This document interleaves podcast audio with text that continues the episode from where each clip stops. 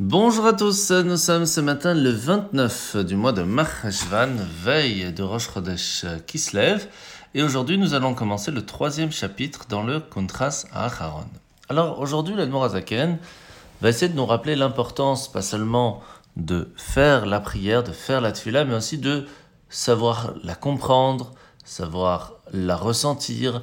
Et c'est pour cela qu'un jour, lorsque la Nourazaken est rentrée dans une yeshiva où les personnes étaient en train d'étudier pour pouvoir prier convenablement, il leur dit cette phrase Je me rends compte que cette salle est remplie de Torah. Et ça rappelle aussi la même histoire qui va se passer avec le Baal Shem Tov lorsqu'il est arrivé dans une synagogue et il dit Mais je ne peux pas rentrer ici. Cette pièce est remplie de prières. Qu'est-ce que cela veut dire? En fait, cette phrase voulait dire la prière ou les paroles de Torah sont restées coincées ici-bas. Elles n'ont pas réussi à monter vers le ciel. Parce que lorsque l'on prie, lorsque l'on étudie, il faut y mettre des ailes. Il faut permettre à ces mots de pouvoir s'envoler, de pouvoir arriver jusqu'à Dieu. Et à ce moment-là, les anges vont venir, vont s'occuper de ces mots, vont les amener jusqu'au trône divin, et cela aura un impact extraordinaire. Mais si malheureusement ces mots sont coincés en bas parce que aucun sentiment, aucun cœur n'y a été mis, eh bien malheureusement cela reste coincé ici-bas, et c'est pour cela qu'il est important, lorsque l'on fait la prière, de comprendre les mots, de les dire convenablement, d'y réfléchir et surtout de ressentir ce que l'on dit. Et à partir de là, cela pourra arriver, Bezrat Hashem, jusqu'à Dieu pour que nos prières soient entendues.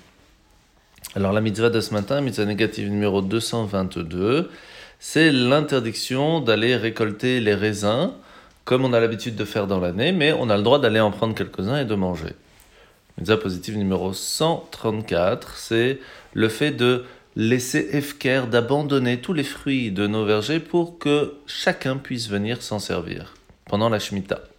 Misa positive numéro 141, c'est que pendant le moment de la Shemitah, il est interdit d'aller euh, demander de l'argent à ceux qui nous doivent de l'argent. On doit oublier cette partie. La Misa négative numéro 230, c'est aussi l'interdiction d'aller demander ses dettes à quelqu'un pendant le temps de la Shemitah. Misa négative numéro 231, c'est l'interdiction de ne pas prêter de l'argent en sachant que bientôt la Shemitah arrive et qu'on ne pourra pas aller lui demander. Si quelqu'un vient nous demander, on essaye d'aider au mieux possible. La paracha de la semaine, nous sommes donc paracha Toldot. Nous allons voir qu'après que Esav a 40 ans, il va se marier avec deux filles de Canaan qui n'étaient pas vraiment très bien. Et Yitzhak, qui à ce moment-là était aveugle, va vouloir transmettre officiellement le rôle de leader à Esav. Pourquoi? Parce qu'il s'est rendu compte qu'il avait des aptitudes très fortes. C'était un combattant. Il pouvait, d'une certaine façon, aller combattre le mal et réussir à transformer le monde. Malheureusement, sa façon d'agir était totalement inverse. Il a utilisé sa force de combat pour faire des bêtises.